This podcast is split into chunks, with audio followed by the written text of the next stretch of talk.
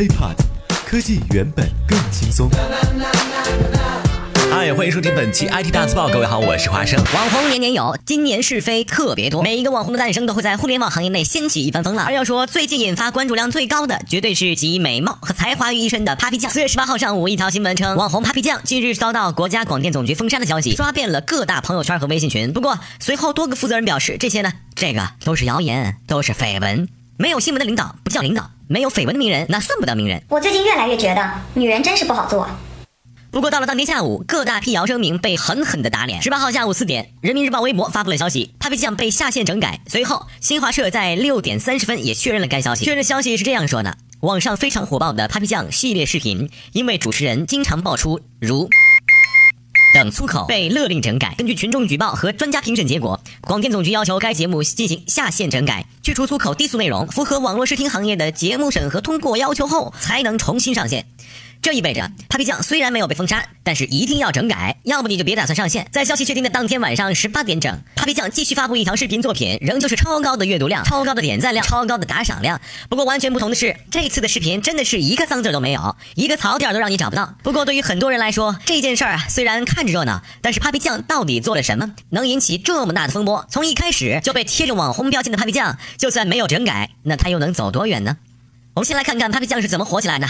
其实，作为网红一枚，在一开始，Papi 酱的视频虽然很火，但是没有引起太大的关注。就是从逻辑思维发起了 Papi 酱的广告拍卖会，门票八千元起，并表示 Papi 酱估值三个亿。在今年三月，Papi 酱又获得了真格基金、逻辑思维、光源资本和星图资本共计一千二百万融资之后，Papi 酱才彻底的成为了大家讨论的热点。作为一个彻头彻尾的素人姑娘，不得不说啊，Papi 酱的作品那真的是风格成熟，无论是从编剧、导演和剪辑技术，还是演技，都凸显了专业水平。从秒拍到小咖秀，从对口型唱。民歌到模仿经典影视剧片段，再到如今令他大火的原创创意视频，Papi 酱一次又一次的用毒舌表演撩骚着各位看官的胳肢窝。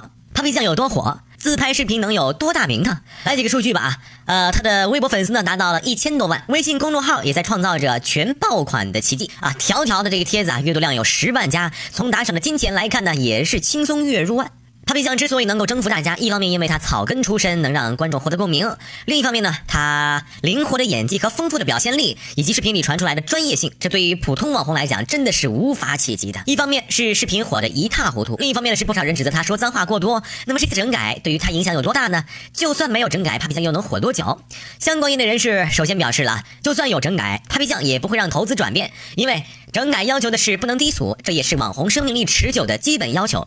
如果不能达到这个基本的要求啊，不管监管的红线在哪里，网红其实真的走不远。而且，如果长期只是靠 Papi 酱一个人在讲段子，这样产生的生命周期真的会很短很短。Papi 酱获得逻辑思维、真格基金的投资，人家看好的呀，其实是移动直播、个人生活场景直播。至于 Papi 酱，只是一个代言而已。从大的来说，Papi 酱代表的是一种新的网络文化形态，也就是网络直播。据统计，二零一五年我国的直播平台将近二百家，网络直播的市场规模就已经达到了七十七点七亿元。如今，网络直播平台用户数量已经达到两亿，大型直播平台每日高峰时间大约有三四千个直播房间同时在线，用户呢可以达到两三百万人次。广电局让 Papi 酱整改，更重要的是想让这些直播平台整改。再想起不久之前的斗鱼啊、熊猫 TV 的整改，这不就是一盘大棋在下吗？所以整改其实对于 Papi 酱反而是件好事儿。一方面呢是热度进一步提高，另一方面啊，投资人也不会因为你一直走灰色地带而胆战心惊了。因为啊，对于大多数投资者来说，你直播的内容啊、粉丝的沉淀、粉丝的经营、后端变现的方式才是他们考量的重点，而这些更是网红能否持久走下去的根本。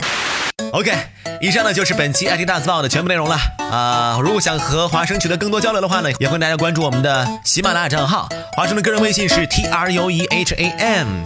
好了，不说了，华生要好好琢磨琢磨自己怎么成网红了。我们下期再见，拜拜。